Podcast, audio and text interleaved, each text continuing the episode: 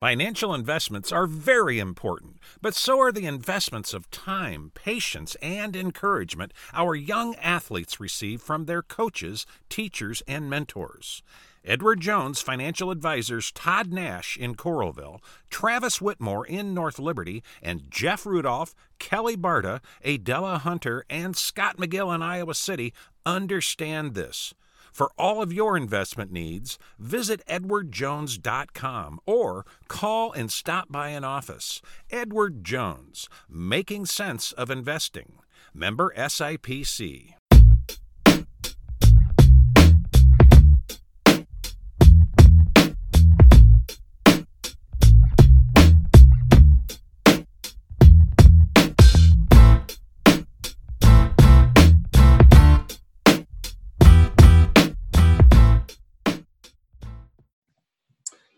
Welcome back to the Seven Nation podcast here on Your Prep Sports. A lot going on uh, right now uh, in the area and around the state of Iowa.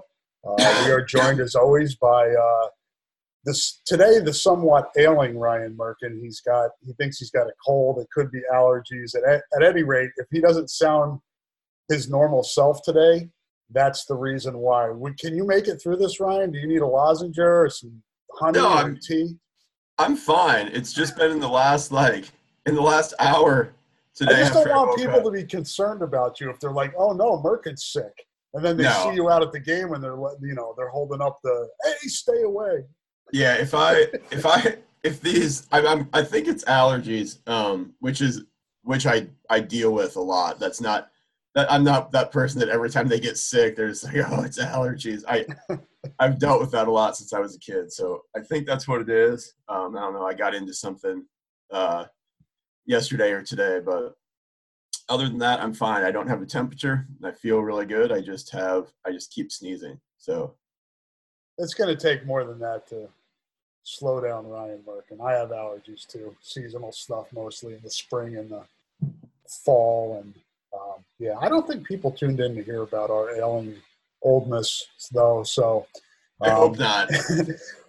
we talked about this last week, Ryan. We're going to have two podcasts this week, um, as we did during the football season uh, when we had a lot of you know volleyball and other cross country and other sports, and it was tough to jam everything into one podcast. So the plan right now is to uh, make this a basketball podcast as the girls have entered the postseason. The boys are starting to trend that way. We have one boys team playing this week in the postseason, and the rest will pick up next week.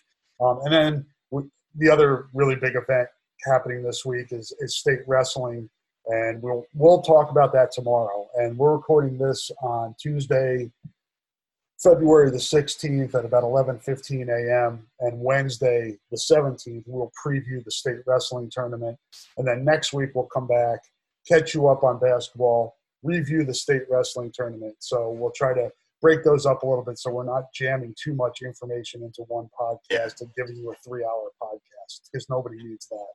And Rob and I, we, we talked about this on the air last week, and then we talked about it off a little bit how we were going to do this. And, you know, I, I kind of wrote down some stuff. It's like we could do probably like four, four. I mean, we really could, but this is what this is one of those times a year which where where there's just so much going on. Um, and again, broken record. I say this all the time, but we have all these events, and in our teams just always do well. I mean, you know, we had West High was third at the state swimming meet. Uh, City High had a really good a really good performance. They were right there too. So we had swimming last week, which we have um, you know stories on both those teams up on on your prep sports. But we had that, and then you know we maybe have, we'll maybe we'll hit on the swimming a little bit tomorrow yeah, with the wrestling yeah. podcast and just don't dedicate this one more to basketball. So the swimming folks that are listening, we'll hit you tomorrow on the Wednesday yes. podcast. But we, you know, and then we've got so many good kids in wrestling and so many basketball teams, which we'll get into now that are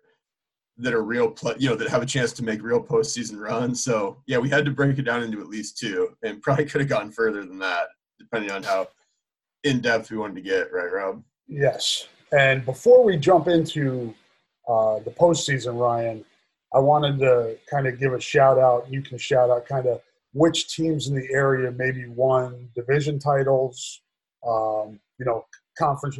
I, I, guess there weren't as many conference championships and stuff this year, and there were pro- it was probably uneven, I would imagine, just because of cancellations and things that games that weren't able to be made up. Yeah, and and they were they were a lot of leagues were doing it a little bit differently this year. Um, you know, the River Valley traditionally you play everybody on your side home and home, and everybody on the opposite side once, and then they do you know they then all those games count. Um, and this year they were doing they were just counting you know the games against your division opponents. But either way you slice it, you know uh, West Branch boys and girls both won South Division titles, um, which is you know back to back years for both those teams. Uh, and then the WAMAC, I, I think, was doing it where they were kind of doing both, where they were having you know uh, East and West champion, and then also having an overall champ. Uh, and Solon and Clear Creek girls shared the overall championship. They were both 14 and three. I, I guess um, Clear Creek won another game um, against West Delaware after they beat Center Point last Thursday. So they were actually uh, what would that be? 15 and three. Um, but you know, I think that I think officially, or, or I, I, I, shouldn't say officially because I don't know. This year, like everybody's kind of done unofficially, differently, but unofficially, officially, I think those two shared the the overall. Um, Solon boys, um, you know, also won one. They only have one WAMAC loss, so so they're going to win that. And then, um, and, and then, well, I shouldn't say that because I think I think they have a game tonight at CPU and, and Clear Creek plays tonight as well, boys. But they they can both. Uh, I think Clear Creek boys, if I'm not mistaken, have, have locked up the West. Um, and I think Solon boys have locked up the East and, and can. I don't have that in front of me. I was just working on it last night actually, and I don't have it in front of me, Rob. But um, so yeah, so and then the Valley is still going as well. Um, and that one, that's one where that's the one that's really uneven. Like Rob said, I mean, you know, our our teams in that West and City, especially that we're going to be definitely in the hunt to win divisional titles there, um, are down games, you know, that now aren't going to be made up because they start the postseason, you know, next week or I think the I think the opening round games in those in those brackets are tonight or tomorrow. So um tomorrow. But uh, here's here's my suggestion. So, the fact that these schools all made it through the season, give them all yeah. a trophy just for yeah. making it through the season. Like, yeah. I mean, I have jokingly, but yeah, I'm just impressed because I we've talked about it, Ryan, at the beginning. You know, we went through football and they got through that season, and we were like, well, we'll see what happens when they go indoors. Right. And, uh, you know, they've made it through. Yeah, they have. And, and again, you can't commend kids, and I mean, a lot of a lot of kids still, even as far as we are into this, and we talked about this you know, with last spring and everything. But a lot of these kids have, you know, sacrifice things that they normally do. You know, whether it's spending time with friends or, and we talked about this in the summer too. A lot of those coaches were like, hey, you know, keep your circle pretty tight and and stay around people and try to avoid as many, you know, as many of those situations as you can. And, and kids have done a good, pretty good job of that. You know, all of our teams are, you know, did a good job of getting. I think City Girls. I looked yesterday. I think had 13 games in which I think is the fewest for a basketball team. Actually, there might be a boys team. Um, the West boys might have had less than that, but but you know they these teams did a good job. You're right, Rob, um, and and you have to commend them for that. And I guess before we dive into the girls, Ryan, let's just um, we'll, we'll talk about well, we'll, we'll talk about the boys. we'll talk about that when we get to the boys at the end of this thing. Where this is going to be mostly a girls basketball podcast because they're essentially they're in it. Yeah, they're in. They're a week ahead of the boys, obviously, because they're staggered tournaments. So, yeah. Um, have we had any? No, we haven't had any teams play yet in the postseason, have we? Yep. Solon girls Solon. played Saturday. Solon, yep. Right. um, so as we we joked last week about what you call it. Girls is easy. These are all regionals. Everything's a regional. But what what gets me every year is um, the brackets are all, and it makes sense there's more there's not the same number of teams in every class. So this isn't this isn't rocket science. You know you have 48 teams or whatever it is the 48 largest schools in 5a and and so forth. But the brackets for every class are just slightly different where you, you know with two you have playing games. Yeah we talked about that last week. With 2a if you four. pull if you pull up a 2a bracket you know you have that first four playing and then you get is into Is that called a playing game or a pigtail? I See, I always just call it the opening round or, or like the bunny bracket. You know, I think a lot of coaches do call it like a play-in game because then you get to a, you know, like in I'm looking at Regina and West Branch's bracket now. Now they're at the bracket where now you have an 18 bracket, right? right. It, but those quarterfinals are tonight, and in you know in 4A and 5A or in 4A you have two teams with buys. You have two teams that play those first four but then semifinals, you know what I mean? So then you get you play those first two games to get to a four team a four team bracket essentially, you know, to get to the semifinals. And then in 5A, you have one team with a bye. You have one of those opening round games, which is tomorrow, and that gets you to a four, you know, to, to the semifinal situation with four teams left. All the brackets are a little bit different. The only class that just starts, no, that everybody plays the same amount of games is 3A. And what messes me up all the time is who plays on what nights. That's what I have to constantly check. Yeah. Well, 3A started in, in, in opening round games and those, whatever you want to call them, the playing games, the first four, you know, think the NCAA tournament in Dayton on that or Monday and Tuesday that week or Tuesday and Wednesday that week. But those games in 1A and 2A. And then the quarterfinals in 3A were on Saturday. So 3A brackets are already down to a final four.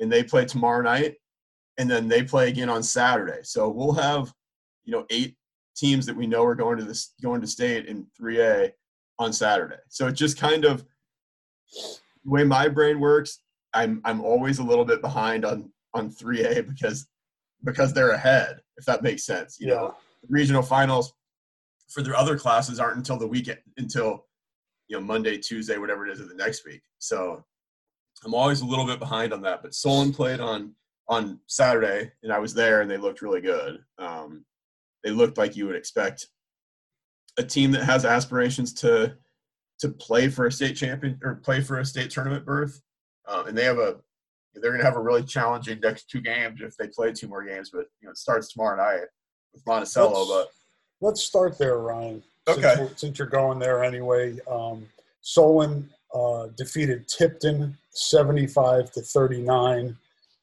in the first game.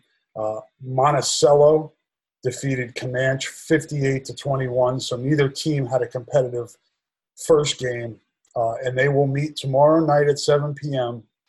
at Solon High School. Each team, at least according to uh, Varsity Bound, is 16 and five. Uh, this is kind of what you expect at this point of the tournament, I would think.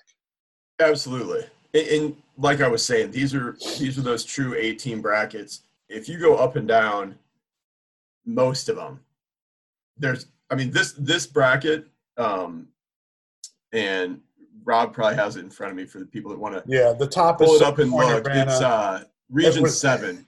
if you want, if you want to look at it, but and, and an assumption is in now the semifinals at six and eleven, and we've talked yeah. about that too. Yeah. That's another kind of layer to this that right. is is not always what it what it what it appears like record wise. Well, and that's what I was going to say. You know, it's it's really nice on the I, I always say quick stats um, varsity bound or whatever it is. You can go under brackets and, and look at all these, and the records are updated and everything. And to my point, if you click through the brackets one through eight um, and look at these matchups, you know the semifinal matchups in each in each region, they're really good.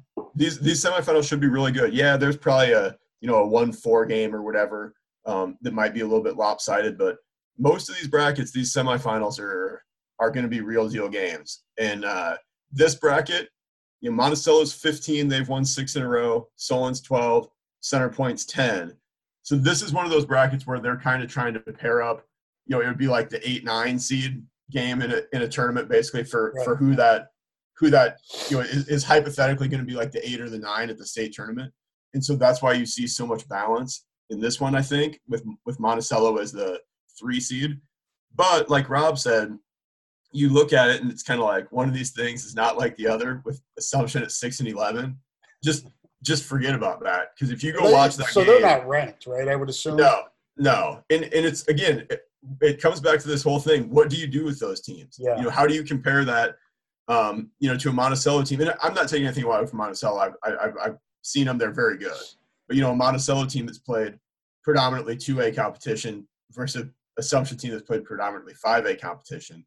Um, they're very good. That will be a good game too. I fully anticipate that CPU some Assumption game to come down to the wire. But um, Solon, this is a big opportunity for them, regardless of what happens. You know, if they would win this in the regional final, this is you know kind of that that next step for the program to take. Um, a young program that I think most people have pegged as being really competitive these next couple years. Um, it's a really big opportunity for them. And I, from talking to their players and, and Coach Jamie Smith on Saturday, I think that's how they see it. I don't think they feel a lot of pressure. You know, I, I mean, I think they see it as a big opportunity. You know, Coach Smith was just kind of, you know, we get a chance to play a game, to go to that regional final, which is what everybody wants. It's at home. You know, what more could you want? But if you're looking for something to watch in that game, um, and it's not rocket science at all, but Monticello is going to play a lot of zone, uh, a lot of zone, and at times they'll probably really pack it in. And you know, I mean, Rob, you watch enough basketball. Anybody that's listening to this has probably watched enough basketball. When you play a zone, or when you play against a team that plays predominantly zone, there's a lot of different things you can do. Um, you can't. You, know, you still have to attack the basket. I'm sure someone's talked this week. A big key for me, I think, is Monticello gives up you know low 30s on average. Solon's got to get something in transition. You can't play a whole half court game against them. Um, and Solon's kind of a team that, that can get out and go and play in transition. And that starts with getting stops, whether you're defensive rebounding or you're getting steals. But they're going to have to get stops on defense, not just obviously to stop them from scoring, but to create some transition opportunities. And then you're, again, you can't rely on jump shots. That, that's what they want you to do, especially three pointers. But when you play a team that's predominantly going to zone you, you're going to have to make some perimeter shots. You're just, I mean, you're just going to have to make perimeter shots, and you can't be timid about taking perimeter shots if you if you miss a couple. Because I was never timid. I just chuck it up.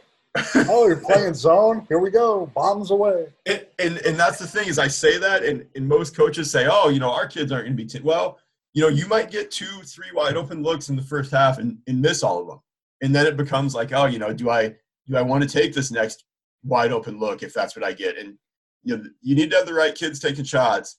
But you know, Solon was seven for twenty four um, from three against Tipton, and I mean, and they had I'm looking at it, seven different kids take one. Um, you know, and a couple a couple of those were were kind of late in the game and stuff, but I think they're going to have to hit, you know, seven, eight three pointers, you know, and maybe just to kind of create some opportunities that, that make them guard a little bit differently. That creates opportunity, not not get out of the zone, but but Most you know, kind zones of have soft spots too. Yes. whether it be and, and the you more know, you the can foul force line them, area or the Right. wings or the corners, the you know zones. If ball movement is the key to that, and then also there's there are opportunities to offensive rebound when you're playing against the zone that open up. So second chance points could be you know key. Absolutely, especially in the high school game, teams oftentimes struggle to rebound out of that. You know, you you have to rebound to space Right. um, in, instead of you know just just blocking out a person. But Rob, you said it well, and, and the thing is, is hitting shots, especially hitting shots early. You can see a team that comes out in zone. You can see it go one of two ways. You can see it get extended more, which makes those soft spots bigger, and that's usually what happens when you hit shots, and not just when you hit shots, but more kids hit shots.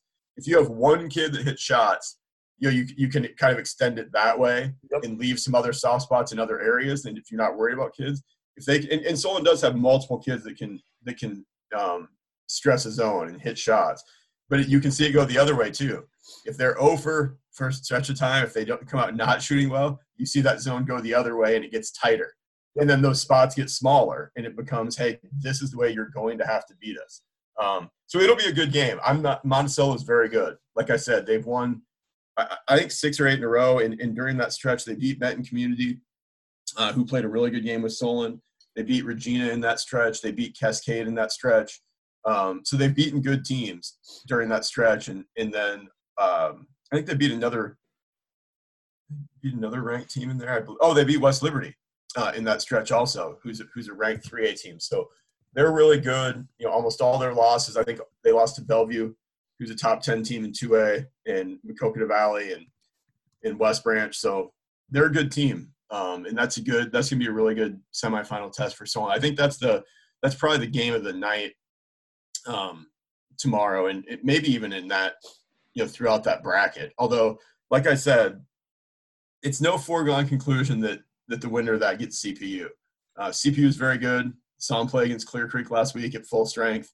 I like their group. They expect to win. They're really well coached. But assumption assumption's been in this spot before where they've come into these games 500 or sub 500. Their their kids know now that the schedule, at least, this is going to sound bad. I know that they're that the way they approach it is, hey, we get to the postseason and the schedule actually lightens up for you guys. You know, I mean, you know that's what they're kind of being told is like, hey, we're not these are these are teams in our own class. You know, we're not we're not punching up a weight right now. Um, so they're going to be confident, and that's that's one to keep an eye on too. Uh, I think they beat Maquoketa by like 13 um, in the opening round game, which I thought would be a really good game because Maquoketa was playing pretty well. So um, this is a fun region, Region Seven. Um, you know, I think this will be two really well, two really evenly contested semifinals, and then which should lead to a great final, whoever it is. You know, um, which of those are Saturday. So keep an eye on that. It's kind of cool for an old timer like myself to see someone girls basketball kind of get back. You know, yeah. When I was working at the Press Citizen, late '90s, early 2000s, when they had Lindsay Meder, they really uh, had it played going. at Iowa. Katie Miller ended up going on, I think, the UNI. They won state championship. Ed Hanson just had it rolling. They were they were good every year, and they played up. I remember them playing. I think they played Dowling with Jenny Lillis at one point. Yeah. You know, so I mean, and then you see Callie Levine, who kind of reminds me a little bit of Lindsay Meder. At, you know, at a, at a young age, just somebody who's really, really developed at a young age. And Lindsay came into high school really developed, baby faced assassin. and they're going to be good for a while. They bring a lot back from this team. Uh, I mean, I think they bring all five starters back. In fact, they, they do bring all five starters. They're young now, um, and Callie's a huge piece of that. I mean, she's you know kind of kind of the key to everything they do. But they bring everybody back next year, and then when you have her for a couple more years, and um, Coach Smith is just kind of getting that program going. It's, it reminds me a little bit, honestly, of what um, in, a different type of a way with a with a player like that, but what PJ Sweeney kind of did program wide at Clear Creek. Um, yeah. You know, kind of came in and they got better and they got better. And now, you know, talking to Coach Sweeney the other day when I was over there on Thursday, their lower level teams this year lost one game. Um, so I mean, they were like as a program, you know, and I think their varsity is 17 and four. And he was saying as a program, they were like, you know, 50 something in, in five this year. And that just kind of shows like this year they lost some kids. You think they're going to take a bigger step back and they bring some, you know, they, they bring some kids up from those lower level teams or, or, or off the bench that didn't play as much. And, and they're ready to play at a varsity level. Yeah, it took them some time. Don't get me wrong, but um, they're not out of place, you know. And so he's kind of got that program going well too. And uh, Coach Smith has done a really good job, I think, of developing all the kids in the program and working with all those teams. And he has a really good staff too. His dad helps him, and Dan, formerly Danielle Herdliska, who, who's married now, Danielle Hawker, but she played at Solon and um, he has a really good staff and they do a really good job with all levels. So I think he's just like you said, he's kind of getting it going. You know, they're not at that point that you were talking about yet, but um, he's got a good pipeline. And not just I'm not saying like super talented kids that coming up. You don't have a Callie Levine in every class, but um, was Mark Silvers an assistant on that? Yeah, yeah. Gosh, Coach, and he was there you. with Eddie Hanson. He could probably do a better job on this podcast talking about the history of Solon girls basketball I, than either one of us can. I would have felt so bad when I when I went to the game and saw uh, so Coach Silvers sitting down there and, and forgot to include uh, Coach Silvers in that. But yeah, um, they they have a really good really good staff that does a really good job with with all levels uh, down into the know they do stuff for the kids I know that are you know junior high and down. So um, they're getting it rolling there. It's fun and, and you. This is a fun team to watch play. We have the the girls basketball here is so good when you look at the talent at City and West and and you know Liberty was fun to watch play this year. Um, and just in, in, West Branch, I love watching West Branch play. They really get after it.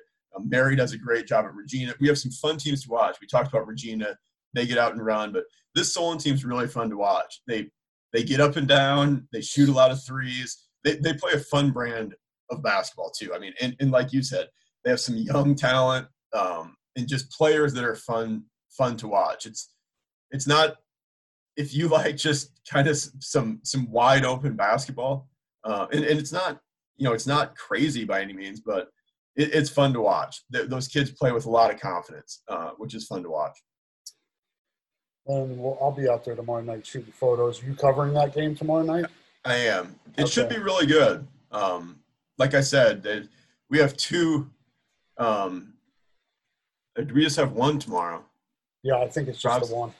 Yeah, we just no, we do. We have um, liberties liberties at Kennedy tomorrow too. I was gonna say we have right. we have two games tonight and two games tomorrow, and in three of those, and we'll get to this. I'm not gonna jump ahead, but three of those should be I think should be really good. So So check out uh, tomorrow night and Thursday. We'll have full coverage of that that Solon Monticello game. Should be a good one. Looking forward to getting out to that.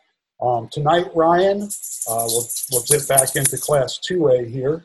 A um, couple of uh, local teams in action tonight. West Branch play at 17 and one, and again, these are I'm reading these records off of uh, Varsity Bound. So if there's any discrepancies, blame them, not me. Uh, West Branch tonight at West Branch. Uh, seven. These are all 7 p.m. tips. We'll play seven and 13 Danville. Danville a one point winner against Wapello.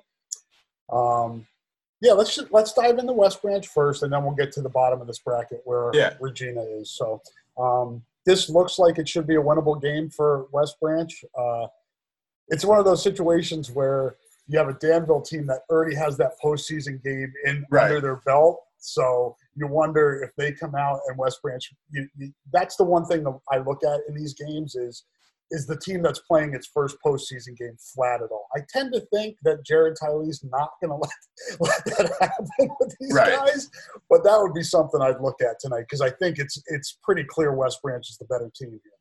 Yeah, I, I, so this this is gonna sound bad. I'm I'm I'm just gonna say it. Um, I I looked at it. speaking. It it is, and I'm I'm sorry, but I'm just gonna you know I'm gonna drop a little my honest opinion here. I looked at these games and I had to double check when I was just talking about having two tomorrow. I knew we had two because we still have some regular season boys games going on, um, and so I, that kind of messes me up as I'm looking at my rolling schedule, everything that's going on. And I'm I'm ha- people. I'm sorry. I'm half. I'm like waist deep into state wrestling right now. So like ever since districts on Saturday, like 70% of my work time has been kind of consumed by getting ready for state wrestling because if if you've ever been or know anything about it, it is a it's a whirlwind um, of of 72 hours. So anyway, I knew we had two games tonight and two games tomorrow, Rob, and I just said I thought three of those would be really good. And the one that I don't anticipate being great is West Branch Danville tonight because I mean West And Branch West is that Branch is the number one seed too. So West I mean, Branch is that good. this. Yes, they're that good too. I mean, they are. I'll say it again. I know I've said it on here. They are state championship caliber team. That that doesn't mean I'm, I'm not jinxing them. I'm not saying they're going to win it. I'm not. I'm just saying they. I've watched enough two A girls basketball with Regina, how good they were. Um, you know, when I when I worked at the Press Citizen, and they you know they were a semifinal team, and I've seen so many of those championships and, and teams even come through the River Valley that are at that level. Cascade, uh, teams like that. I, I know the teams that are I know what it takes, what the teams look like that win that class um, year in and year out. They're that type of team. They have what you're looking for. They have multiple kids that can score. They defend really well. They always have. They always will uh, when Jared Tylee is there. They have an elite playmaker in Sasha Koenig. Um, they have a post presence with Delaney Luneskis who just gets better every time I see her. I mean, it's amazing to watch that kid uh, improve um, game in and game out. But she's really a, a game changer in there. It, it's six two with her athleticism and the way she changes shots, and um, and then they have you have three senior guards, Koenig and Rylan Drecker and Taya Young that are that are really good. Um, they've got everything that you're looking for. I mean, maybe they could have a little bit more depth, Rob. If you want to nitpick, they could have. But I was really impressed. Um, I saw them play West Liberty. They got into some foul trouble, and they had some seniors, Bailey Donahoe, and some other girls come off the bench and, and play really well. Um, I think they have more depth than maybe I give them credit for because when you have the top six like they have, you know those that's going to be a majority of your minutes. Um, but I think they've they've done it. The coaching staff's done a really good job of developing some of those kids. Um, Lexi Peak is playing really well, shooting the ball well. So they're the whole package. I don't anticipate. I'm going. I'll be there tonight. Um, and and I just truthfully, I expect it to. I expect West Branch to put this thing away relatively early. I haven't seen Danville. I haven't gotten super deep into it. Um, and, and like you said, I mentioned this with the Tipton game last week because I knew they were well coached. It's like as a as a reporter, just like I know a lot of coaches are, you always have a tendency to stick on maybe one or two things that oh, if mm-hmm. this is going to be what's what gives them trouble. And I'm with you, Rob. I think in a lot of ways, having that opening game sometimes, especially in the postseason, is is an advantage for teams. And they played on Saturday. They're not going to be tired. You know, I mean, it's not it's not like a three games in four days situation. The thing that makes me feel better about it for not just West Branch, but for any team this year is most of these teams have had to deal with some sort of a stop. And th- this year is just not normal. You've never felt, very few teams in the state have fell into that Tuesday, Friday, Tuesday, Friday, Saturday, Tuesday, Friday, Tuesday rhythm that you have some years. Um, you couldn't look at your schedule in November and plan how you were going to practice or how you were going to do any of these things when you were going to when you were going to push your kids hard when you were going to condition when you were going to pull off you haven't been able to do any of that because you've been your schedule's been affected because maybe you had to quarantine or another team or you've lost games and you just as i was preparing for this podcast and preparing for the postseason in general you go through any of these teams i was looking at van buren i was looking at mediapolis which we'll talk about in a second all these teams have cancellations on there whether it's been COVID or weather here in the last three weeks. Um, they've all had games wiped out. And so stuff like that, just I really do feel like kids have kind of embraced that that what what this year has been where it's just not going to be normal.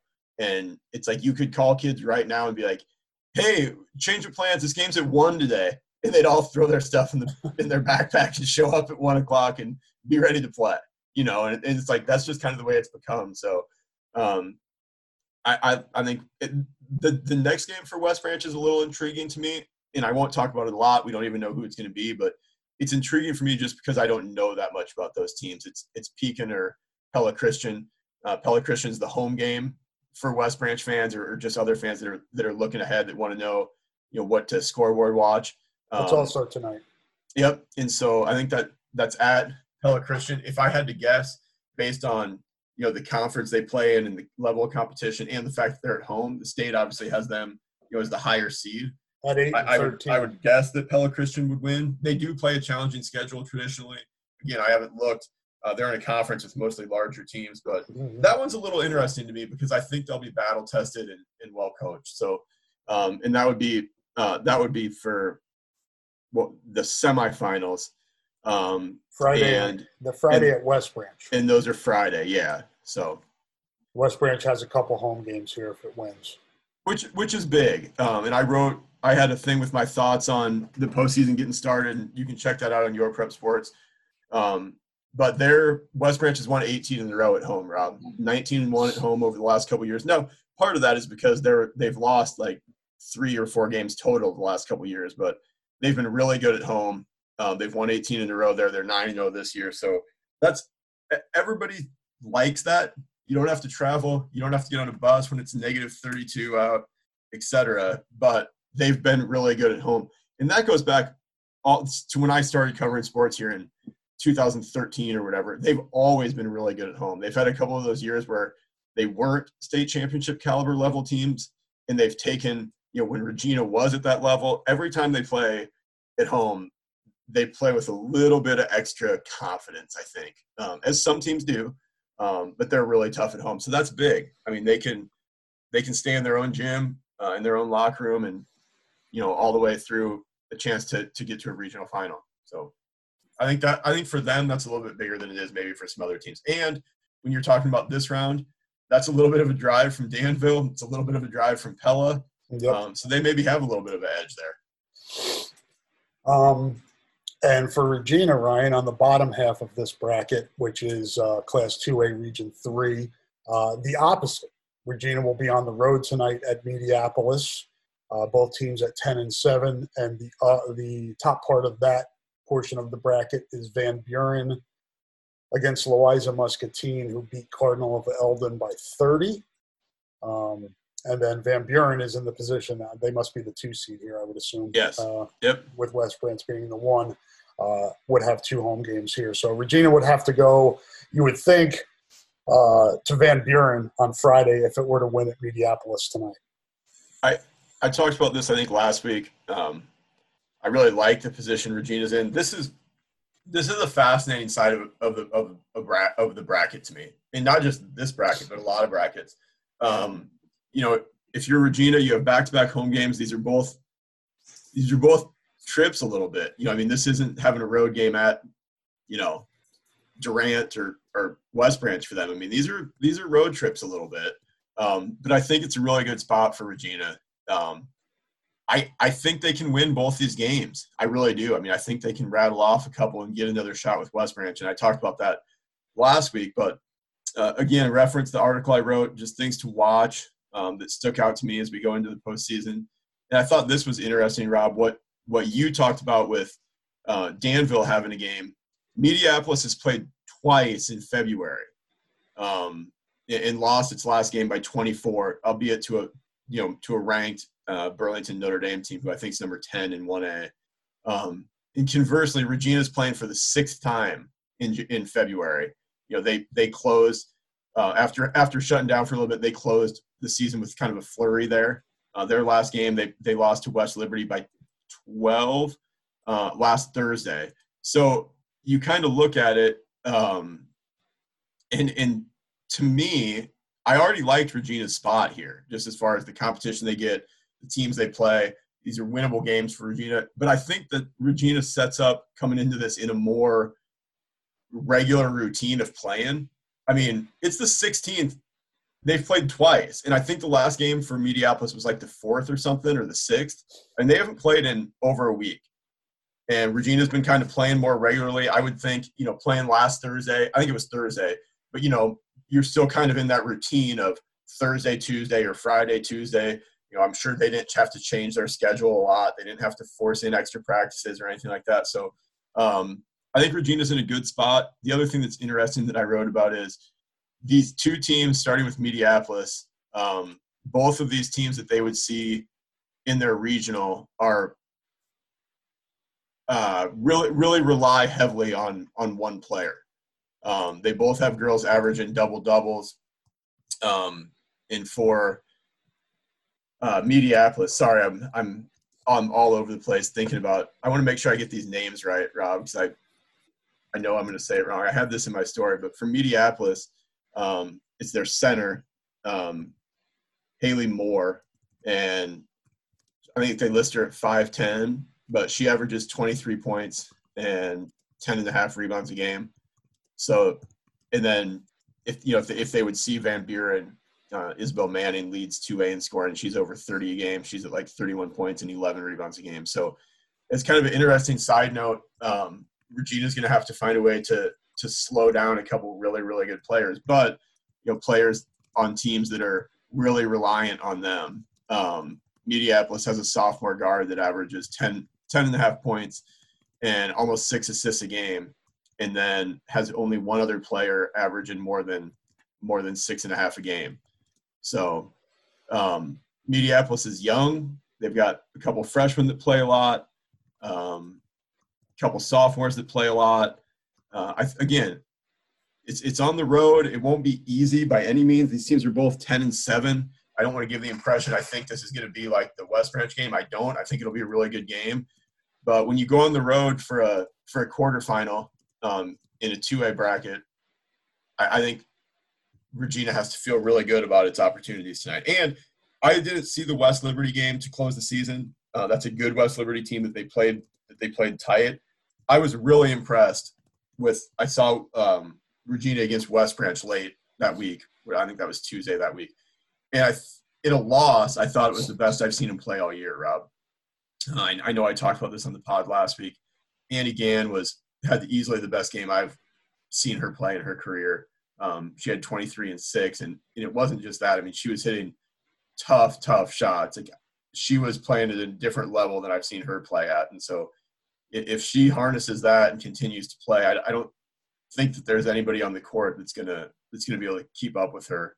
Um, you know, tonight and, and even going into the to the semifinal. She was just because because as I said, West Branch has a lot of athletic kids that really get out and defend. And and uh, talking to Jared Tiley after the game, he was just giving her a lot of praise. I mean, she was giving him fits. She was hitting tough, tough shots. So I like this spot for Regina Rob. I really do.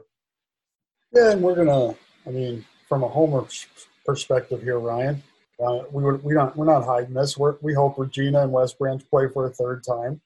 Yeah. Uh, in this regional final. So, and it's as you mentioned last week, it's it's conceivable that that that is what's happened. Regina has obviously its work cut out for it, taking a path on the road. I looked it up.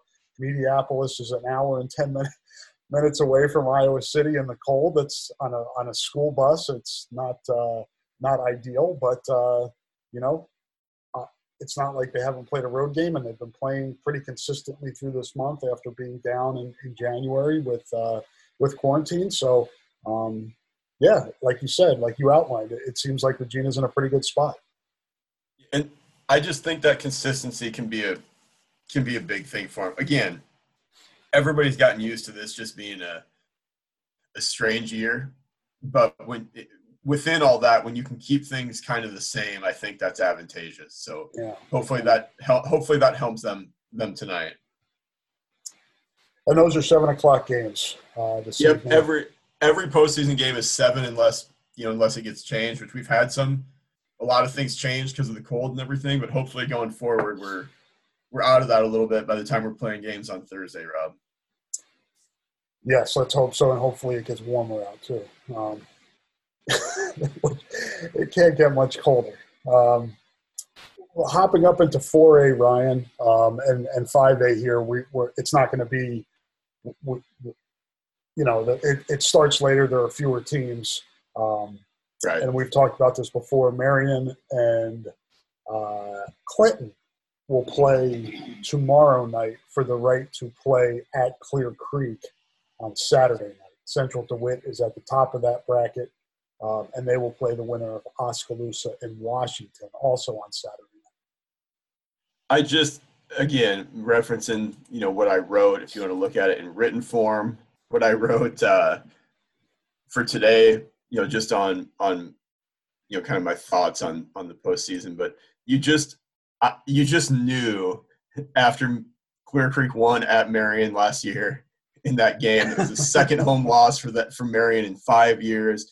You, I just I was like, they're gonna play again in the postseason. like you just you just it was one of those things. You, I, I I didn't think it at, the, at like that night last year but I just as we got closer to the postseason, I was like, they're they're going to end up with Marion. You just knew that that was a, for both teams.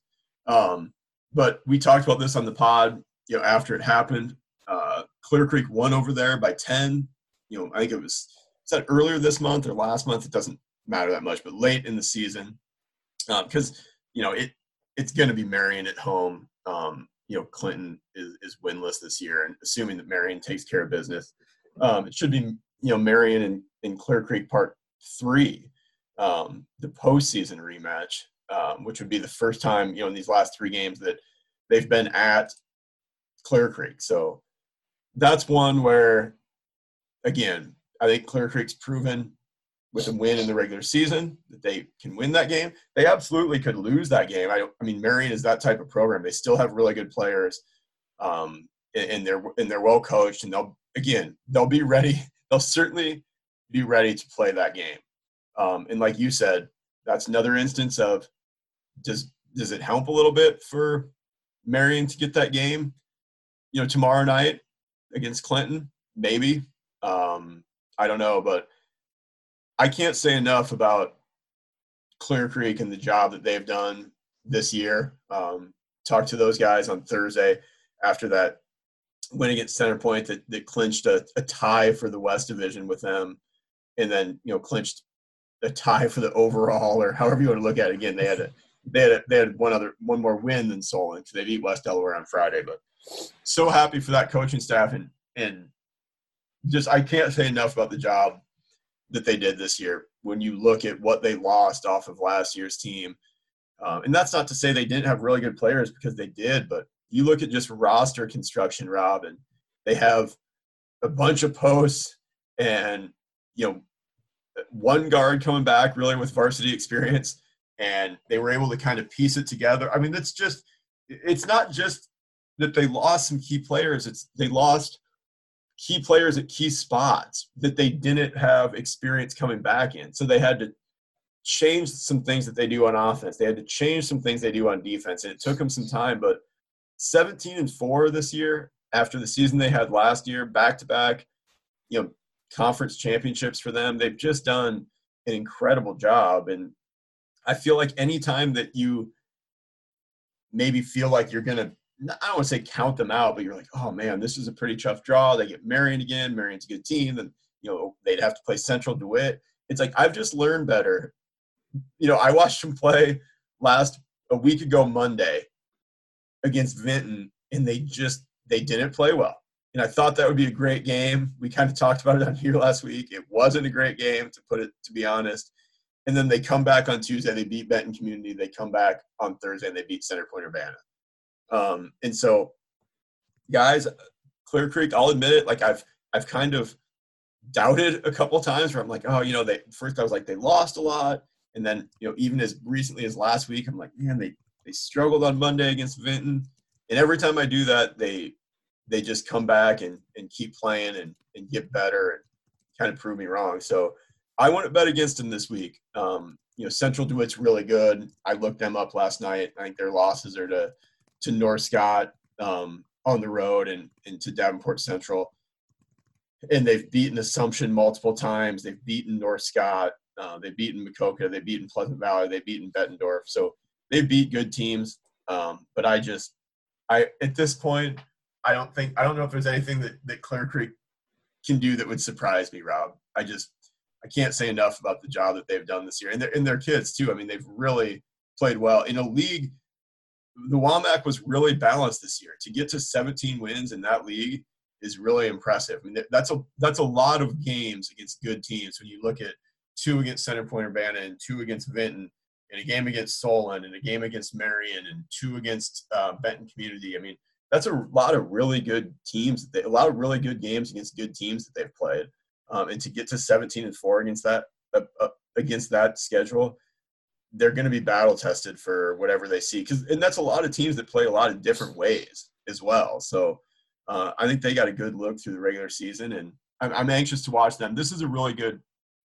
The bottom half of that two-A district, the semifinals, and or excuse me, I just said district the bottom half of that 2A regional that that's that West Branch and and Regina are in is really interesting. Uh, the semifinals in in 3A seven, which is Solon's regional, is really interesting. And then this this uh, 4A region, and I'll give you the region number because I have them in front of me. 4A region five, um, with um, with Central DeWitt and Clear Creek as the top two seeds, and then um, Central DeWitt would get the winner of uh,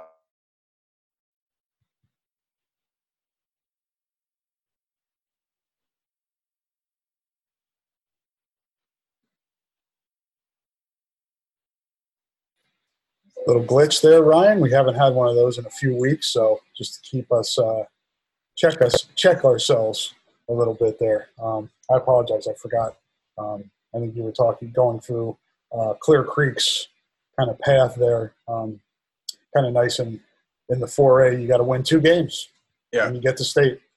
Yeah, and I, I, I, of looking through the 4A um, regionals I I think this is one of the more interesting ones. You know, if it would be a potential um, matchup with Central DeWitt in the final, I think that's a really good 4A regional final. Um, 15 Clear Creek Amana and number five Central DeWitt. I think that has the potential to be a really really good game. So they play those on neutral.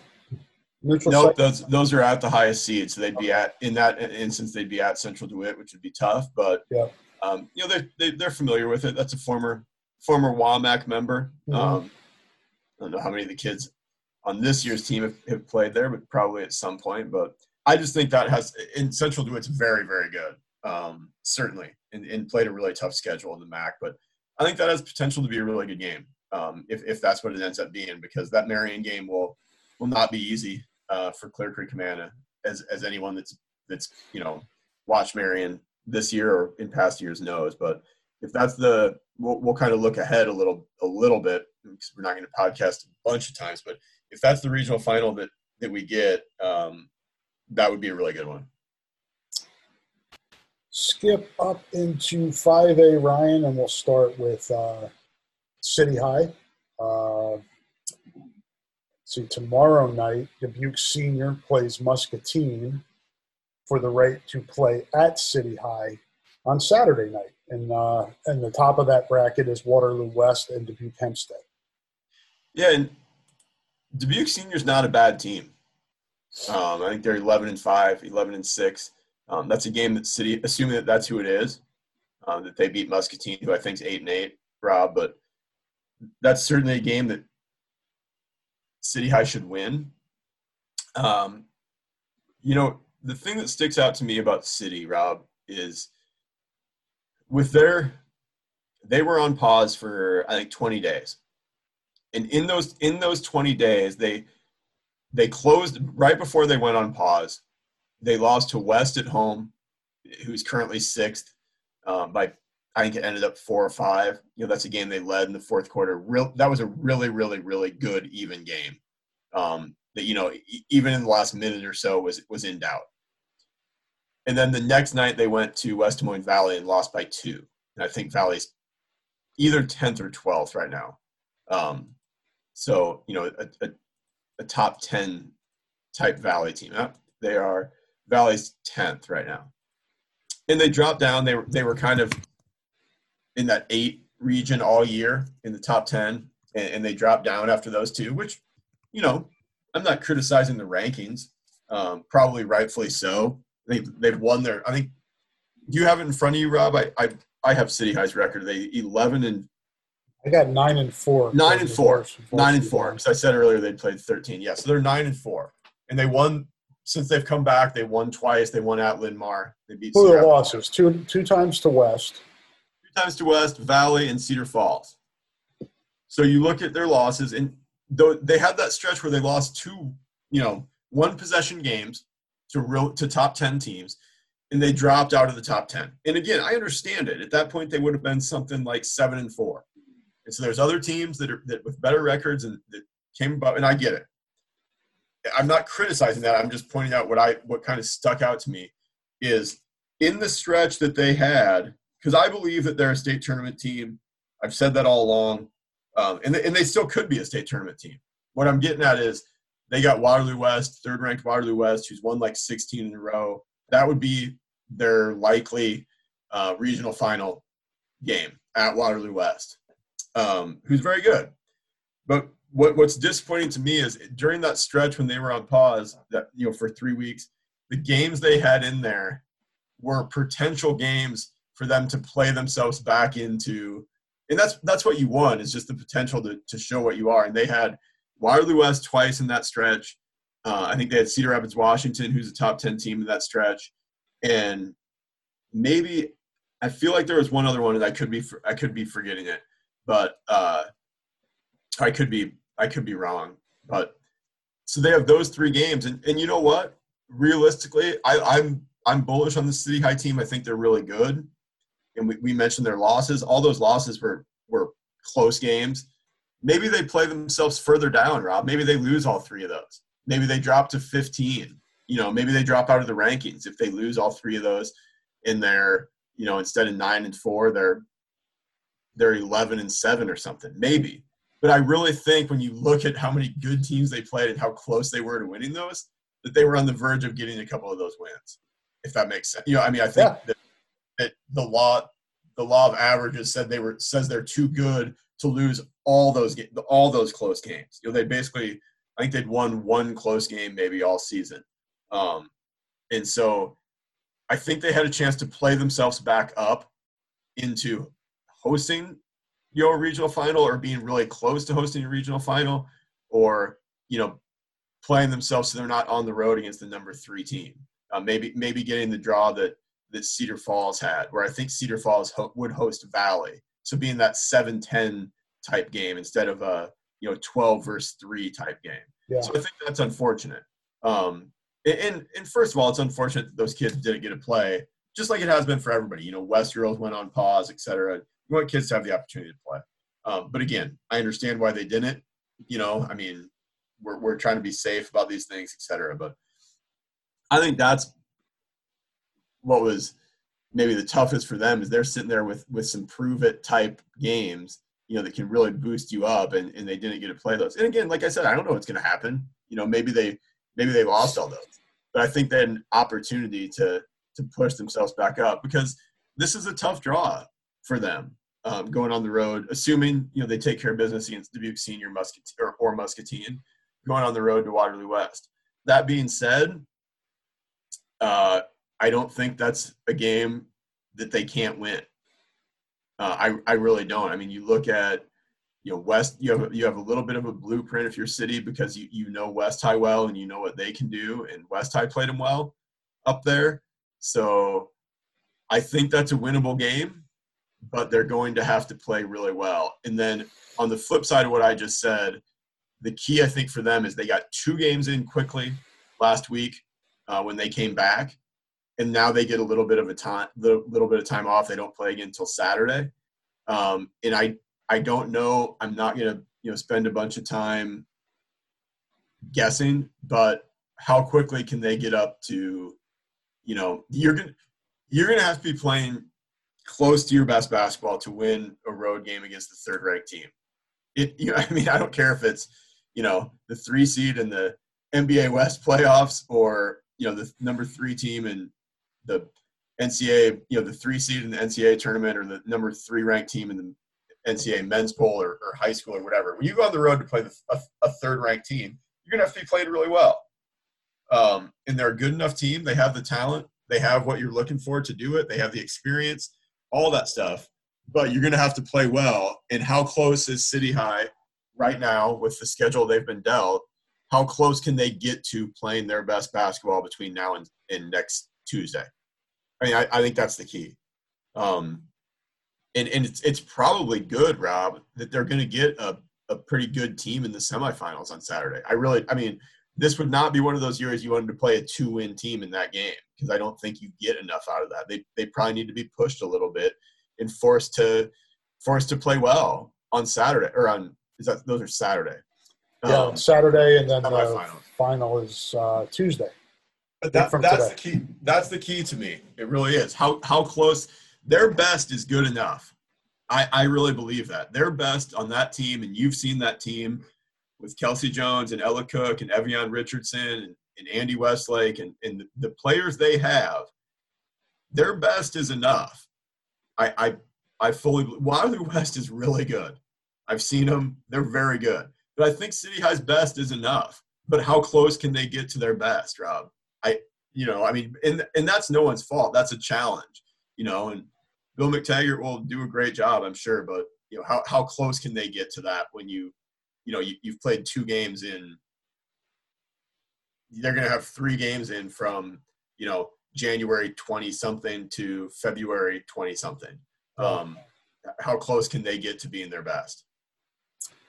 It'll be interesting to see, and that gets uh, that gets underway. Class 5A Region Three um, on Saturday night. Uh, they'll get the winner of Dubuque Senior and Muscatine. Uh, that game is tomorrow night on Wednesday, uh, February the 17th. Uh, flipping over to Class 5A Region 6, Ryan. Uh, West High will also get underway on Saturday night, uh, February the 20th, and that's uh, at home against Davenport Central. On the bottom portion of that region, uh, Pleasant Valley plays Bettendorf tomorrow night, Wednesday the 17th, and the winner playing at Davenport North Saturday night. And then those winners will meet a week from today, uh, Tuesday, February the 23rd. I'm assuming that, I'm, we're just going to assume here that West takes care of business against Davenport Central, which, which I think that they will. The, the interesting part of this bracket is that bottom half yeah. Um, because we'll call them playing games for the sake of this uh, podcast, Rob.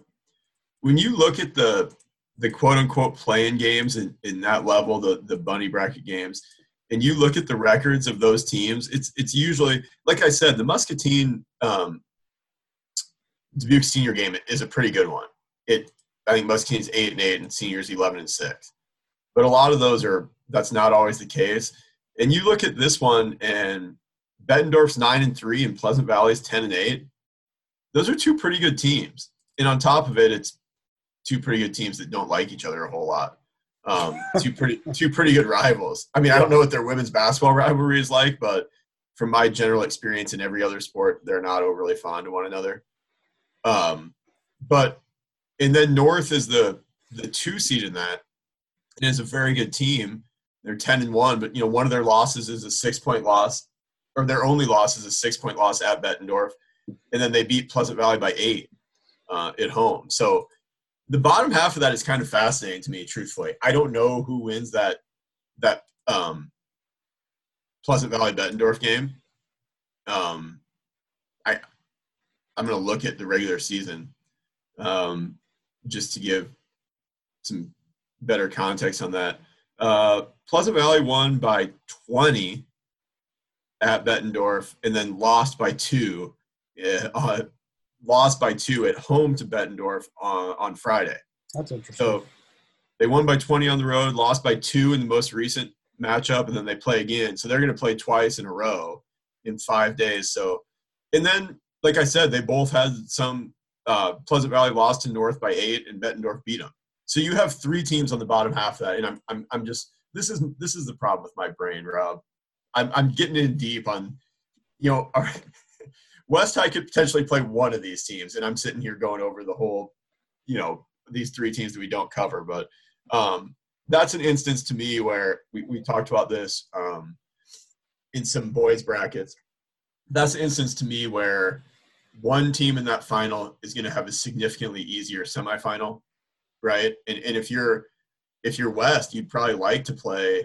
You'd probably like one of those, you know, Pleasant Pleasant Valley or Bettendorf to beat North just then you're playing a team that's playing its third game in right. you know in, in, in a shorter amount of time maybe but again as we talked about in a season like this when these teams haven't had the normal 25 game grind of a schedule for three months is that even a bad thing more games might help i i know this is a situation where if you're city high you'd probably you know you'd rather have an, another game in there this week if you were in that same situation so the bottom half of that's really interesting uh, yeah, I was looking at this, Ryan. Uh, Davenport Central uh, lost to Bettendorf in their only meeting during the regular season and beat Pleasant Valley in their only meeting and uh, beat Muscatine by five.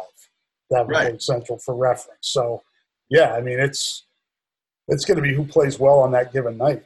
Right, and West is the West is the class of that.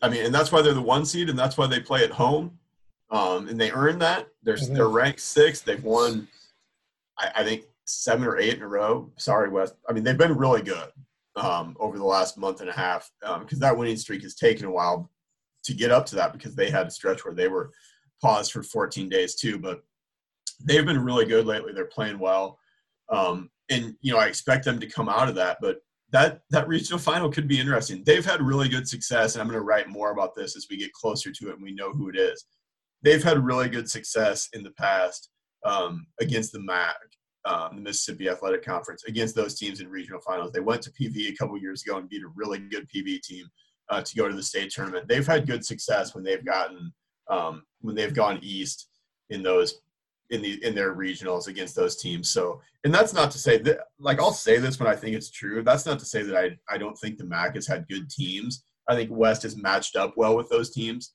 uh, in the past, but that was two or three years ago um, when they went over to Pleasant Valley and won a regional final against a Pleasant Valley team that I think was was quite good that year. So, um, you know, West, West High has won nine in a row. Nine in a row. Last loss was January eighth, four points at Waterloo West, and that was the last of a three-game losing streak where they lost by one to Xavier and six at Southeast Polk. Those were all on the road.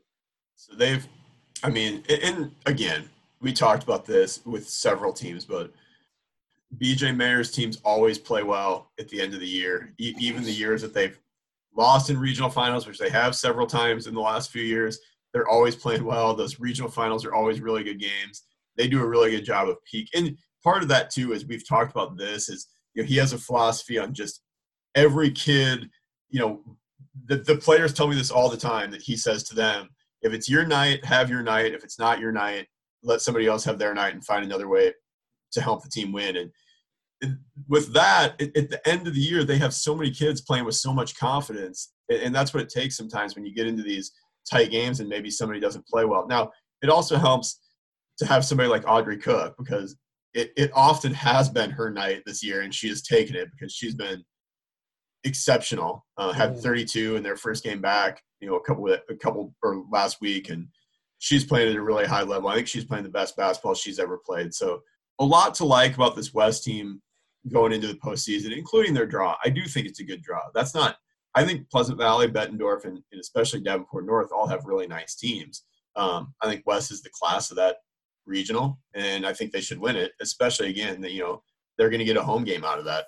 So, um, for them, again, like I said, for City, I think their best is enough if they can get to their best.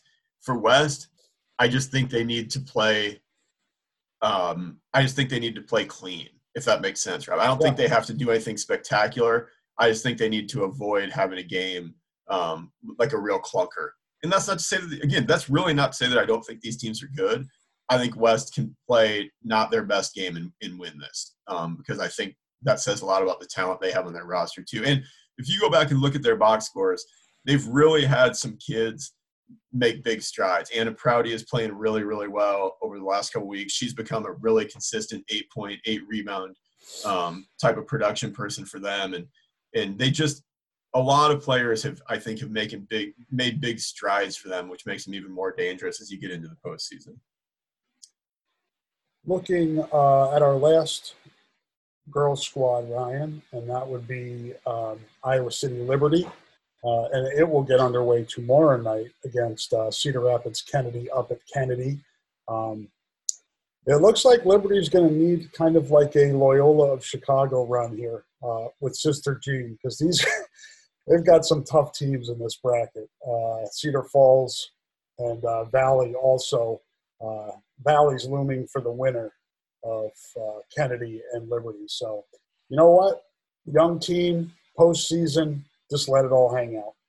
Yeah, and I told you before that we had four games, you know, these these nights, and I thought three of them will re- be really good.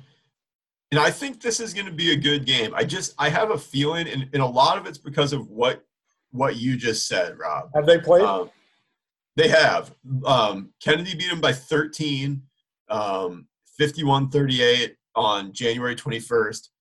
Um, and that was a that was a pretty good game. Um, I, if I remember looking at the, I wasn't there. If I remember looking at the box score, you know, it wasn't like a, it wasn't like 15 or 20 at halftime or anything. Um, and Kennedy's, excuse me, Kennedy's playing well. Um, they've won four or five. Uh, beat Xavier in there, who's a pretty good team. Beat beat Cedar Rapids Washington in there um, when they were full strength. Beat Marion the other day. Lost to West by eight, but um, Liberty beat one at Wash last week, top 10 Wash team. Wash was without some players in that game, but you know, you don't apologize for when you're a young program, you don't apologize for getting top 10 road wins. Um, and I think that was just a confidence confidence boost for them, Rob, as much as anything. Um, but I, again, I just have a feeling with this one, largely because of what you said, what you just said, kind of a young team letting it all hang out. Um, a team like Liberty, which has some talent, which has played better at the end of the year, I and mean, they've won two of four. Um, they, you know, they played Linn-Mar to ten. Uh, their game with West got away from a little bit the other day, which which West is very good.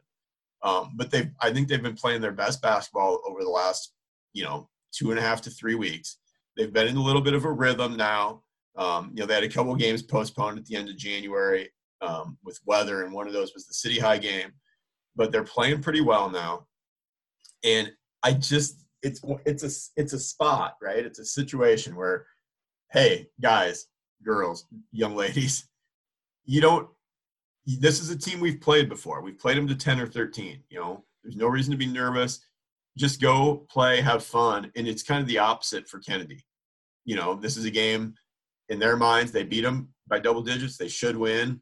Um, I I think I'm not I'm not gonna make any calls here, any predictions. I I fully anticipate Rob that this will be a really good game. That this is a fourth quarter game. It's a down to the wire game. Uh, Liberty's gonna have to hit shots, and frankly, they've struggled with that sometimes this year, especially against good teams. They're gonna have. To, I think they're gonna have to get out of the 30s um, to win this thing. Um, you know, they beat Wash the other night, 41-35. Lost to Linn-Mar 37-47. Uh, lost to Wahlert 32-47 they're going to have to get they're they're going to have to get into the 40s. Um, you know, but you looked at that first meeting; it was 51-38. So, like I said, they get to mid 40s against this Kennedy team. I think they're going to be right there. They're going to have to find a way to make some shots. The thing I like about Liberty is they're very balanced. Uh, they're not relying on one or two kids. They're going to have to hit a couple perimeter shots. They're going to have to have some kids step up a little bit, um, and, and again, just just make shots just just become offensive shot makers. But I I just have a gut feeling that this is a really good game, Rob. I do. I think it's a possession game. I think it comes into the fourth quarter. I think it's one of those games somebody's you know shooting three throws maybe late or, or you know you have a couple possessions under four minutes that that end up being the difference. I just I have a feeling that they they grind this thing down and it's and it's a game. And that's good for a program that's trying to build. Win or lose, you want something to build on. Right, and we talked about that with Solon.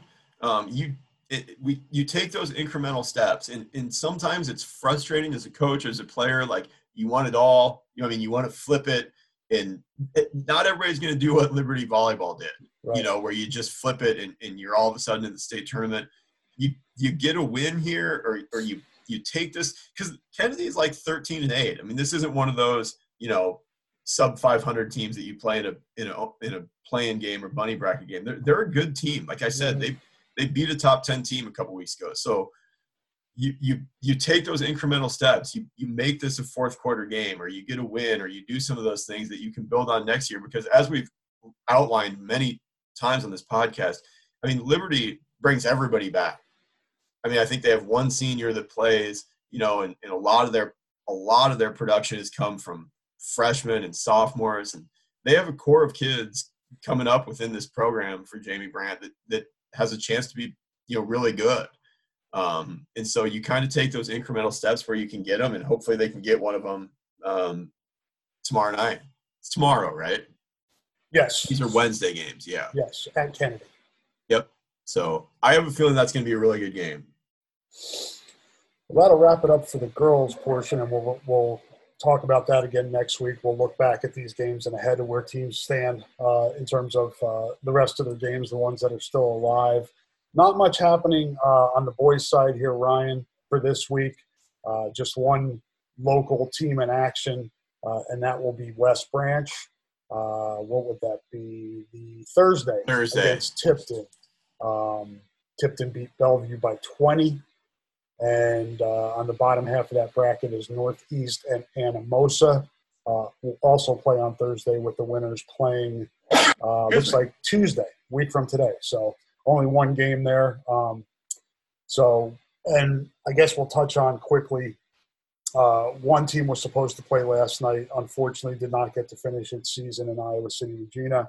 Uh, I believe was supposed to be at Mid Prairie last night. Is that correct? They were at home against West Liberty uh, with West the winner going to, to Mid Prairie. So now West Liberty will go um, to Mid Prairie, and yeah, it's just it, it's a it's an unfortunate way to end it, obviously. Um, for them, and you, you feel for like those a, kids and Coach. They never seemed like they got a. They just never got. They had a couple pauses and just never really got it. I feel bad for that program this year. Now everybody's gone through it, as you said. It just seemed like it may have hit Regina a little harder than some of the others. Yeah, and and it's tough too because I watched them play against West Branch last week, and there was stretches in that game where you were like, man, they they really are playing well. There were, I mean, just stretches in that game where you're like, in talking to both Coach Belger um, and then West Branch coach Jason Kern after the game, he was like, I watched film on them, and, and you could see it. They had a late start with football, and, and then they, you know, he's like, but you could just see them getting better and better and better. Um, but it was like they just hadn't played enough together and hadn't played enough, you know, played with enough continuity to, to put it together against yeah. a team that good for a long time. But you you really did. You I felt like they were close. Um, you know, in that game to put it all together. So, uh, and then just the idea that you you know they played on Saturday, you're planning you're planning on playing on Monday, and then and then that's how your you know your career your season ends. Is it's tough, and and unfortunately, that's kind of the situation that we're in this year. Where I just hope for not just for our area teams that but for everybody, Rob, that, that there's as few of those as there can possibly be as we go throughout the postseason. Just because it's a real, it's a real, t- it's a real tough way for those kids to have to have their season come to an end. No question, um, no question at all about that. It's it's a bummer, and uh, as you said, hopefully there are, are few of those uh, overall. Um, and uh, would they have? Uh, they would not have been in with West Branch, right? Different uh, Diff, yes, different different district, different sub-state. So, okay, now we're getting into districts and sub. So we're shifting to districts and sub-states. So District Eight in Sub-State Four for Class Two A is West Branch against Tipton on Thursday night.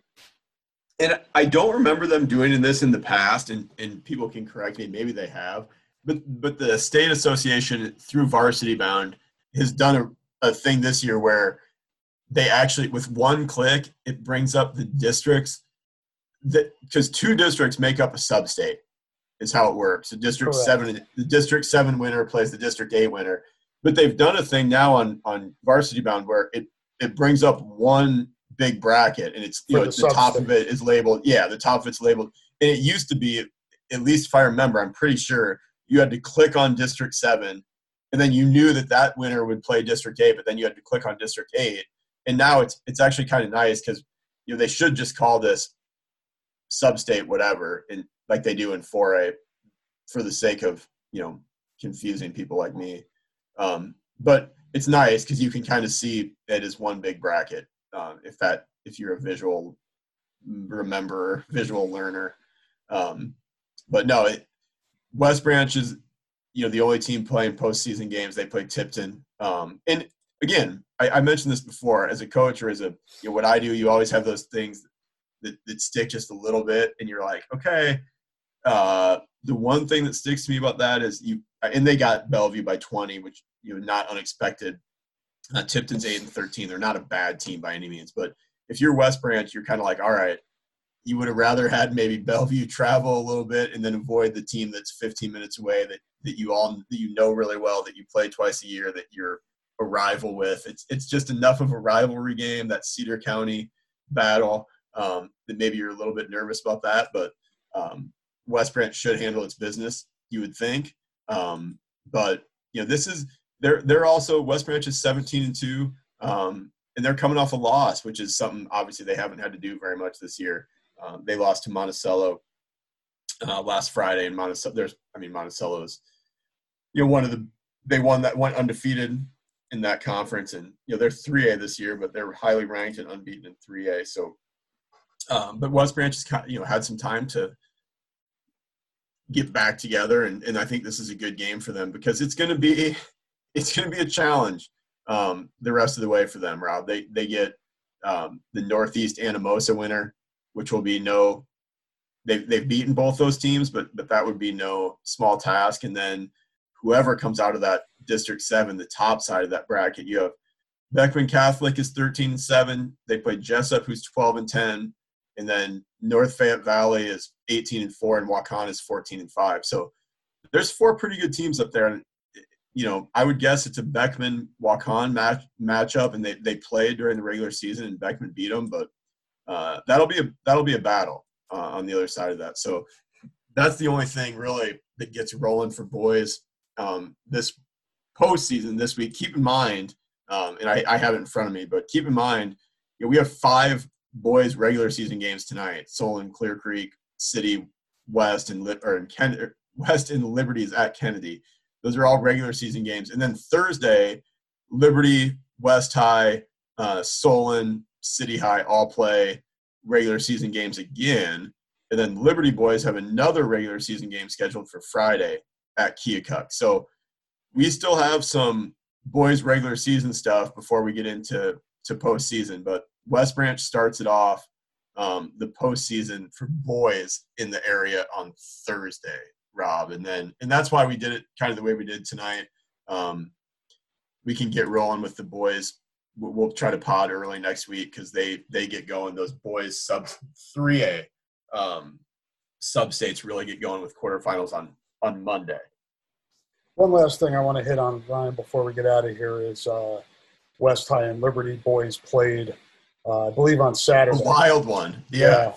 yeah. And uh, thought it was interesting for both schools to kind of match up. It's been an uneven season for both of them, and uh, you know, both of those teams, along with City High, trying to get kind of in a rhythm here. You talked about the other regular season games that are going on this week all these schools are trying to get in a little bit of a rhythm here heading into the postseason, and we hope that uh, hope that's the case. But I thought that was an interesting game.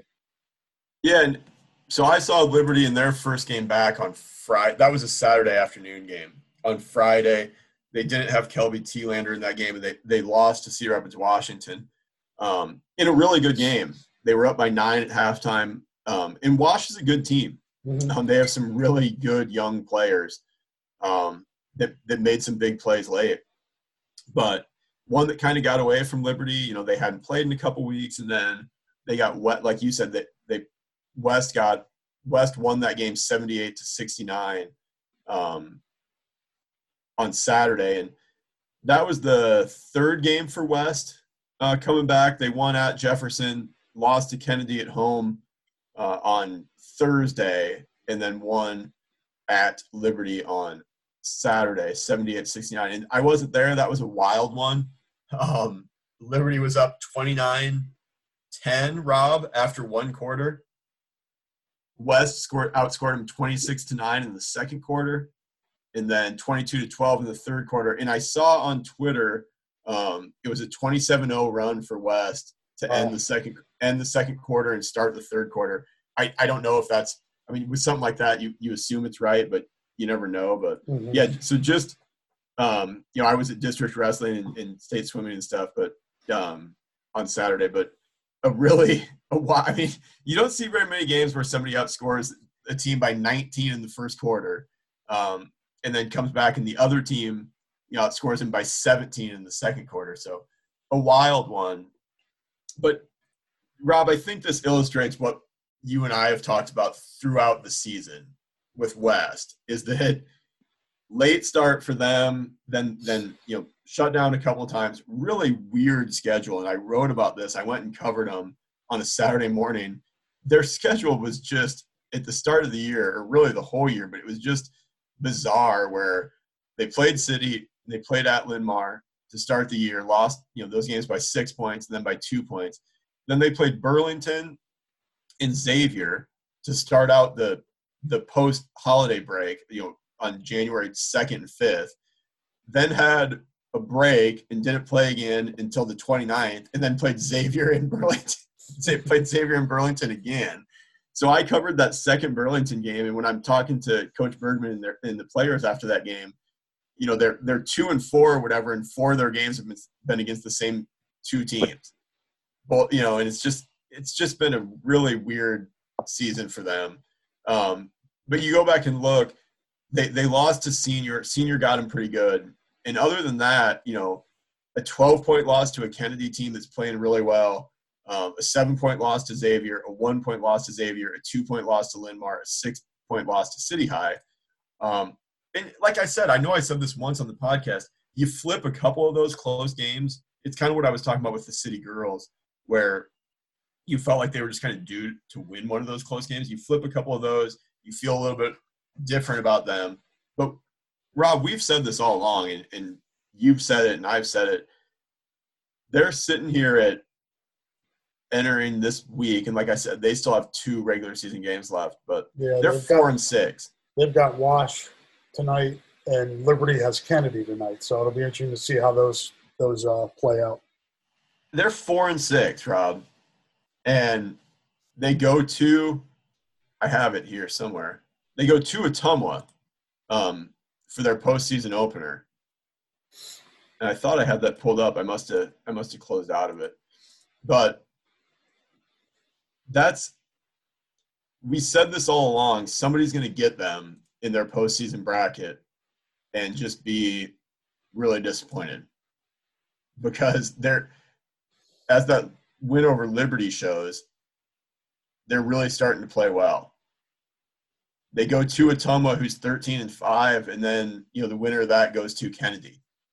Um, so I I'm not going to count them out. It'll be like you said, it'll be interesting to see what they do tonight against a, a Washington team. Um, I saw that like I, that I saw last week. That's a really solid Wash team. I, I like them. Um, and then I think they have do they have another one. Is that it for for West? West um, High has uh, Wash, then and then are at Western Dubuque. At, at Western Dubuque, which is another very good team.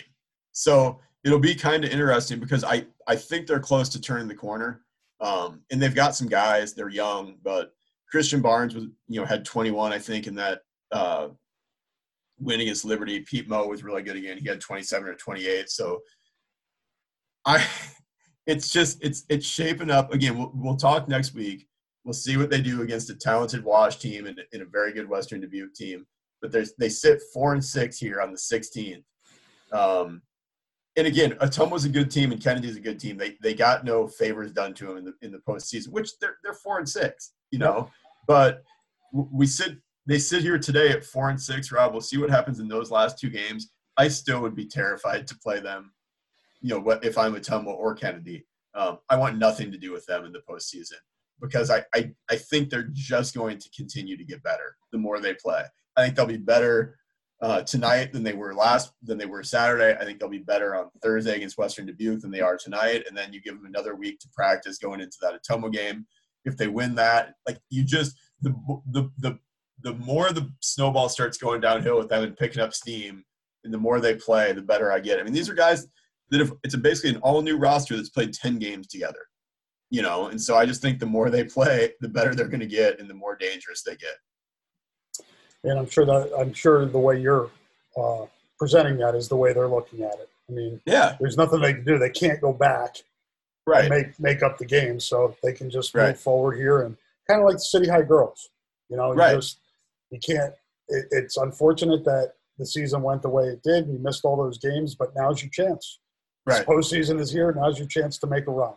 Right, and and everybody gets in, you know. And I mean, it's not not everybody has the same. Some people have a tougher road, I guess. You know, more challenging opponents, but everybody gets in. You're going to get your chance. Um, and like I said, if you can get to your best, if you can get to close to your best, I think West again fits in that. Now they have again, Kennedy's very good. Johnston, I think, is the one seed in that. I'm sure they're very good, you know. But if West can get close to its best when the postseason gets here, like I said, you know, Kennedy, I think that Kennedy game last week at West was 12 points, right? I mean, if they can get close to their best, can they go make that into a game in the fourth quarter that they have opportunities to win? I think so. Yeah, I, I do. I mean, but you know, like we said with the City High girls, you, you're going to have to get to close to your best, which is, you know, not easy to do. But this time of year is fun, Rob. Um, it's it's we can get into the matchups. It, that's the other thing too about this sport is uh, basketball is a big part of it is matchups. Yep. You know, Kennedy's a tough matchup for people with their length and how do they match up. And you know, as we get closer to regional finals, we can maybe talk more about some of that stuff. And it's a fun time of year. We have wrestling coming up like you said, we'll we'll pod on that. But um, 21 your prep sports area qualifiers uh, from the area or from obviously from the area. So 21 wrestling qualifiers, and we get into that. But you know, uh, 13 basketball teams still playing for a chance to go to state. So a lot going on. Yes, and we're trying to highlight as best we can all of these teams and athletes on this Seven Nation podcast. But for more, way more in depth coverage, please check out yourprepsports.com, not only for previews, but then coverage, then more previews, then more coverage. it's an everyday thing at Your Prep Sports, even though we do these podcasts once or twice a week. You can always get that information uh, on yourprepsports.com. And as Ryan said, we will be back tomorrow I'm, i always have to look at my phone now to see what freaking day it is. Uh, Wednesday, February 17th, we will be back uh, to preview the state wrestling tournament. We'll dedicate the pod to that, and we'll recap a little bit of swimming too from from state tomorrow yes. on that because we've run yeah. this one long enough here, and uh, we will be back to talk to you again tomorrow on the Seven Nation podcast. Say goodbye, Ryan. Bye.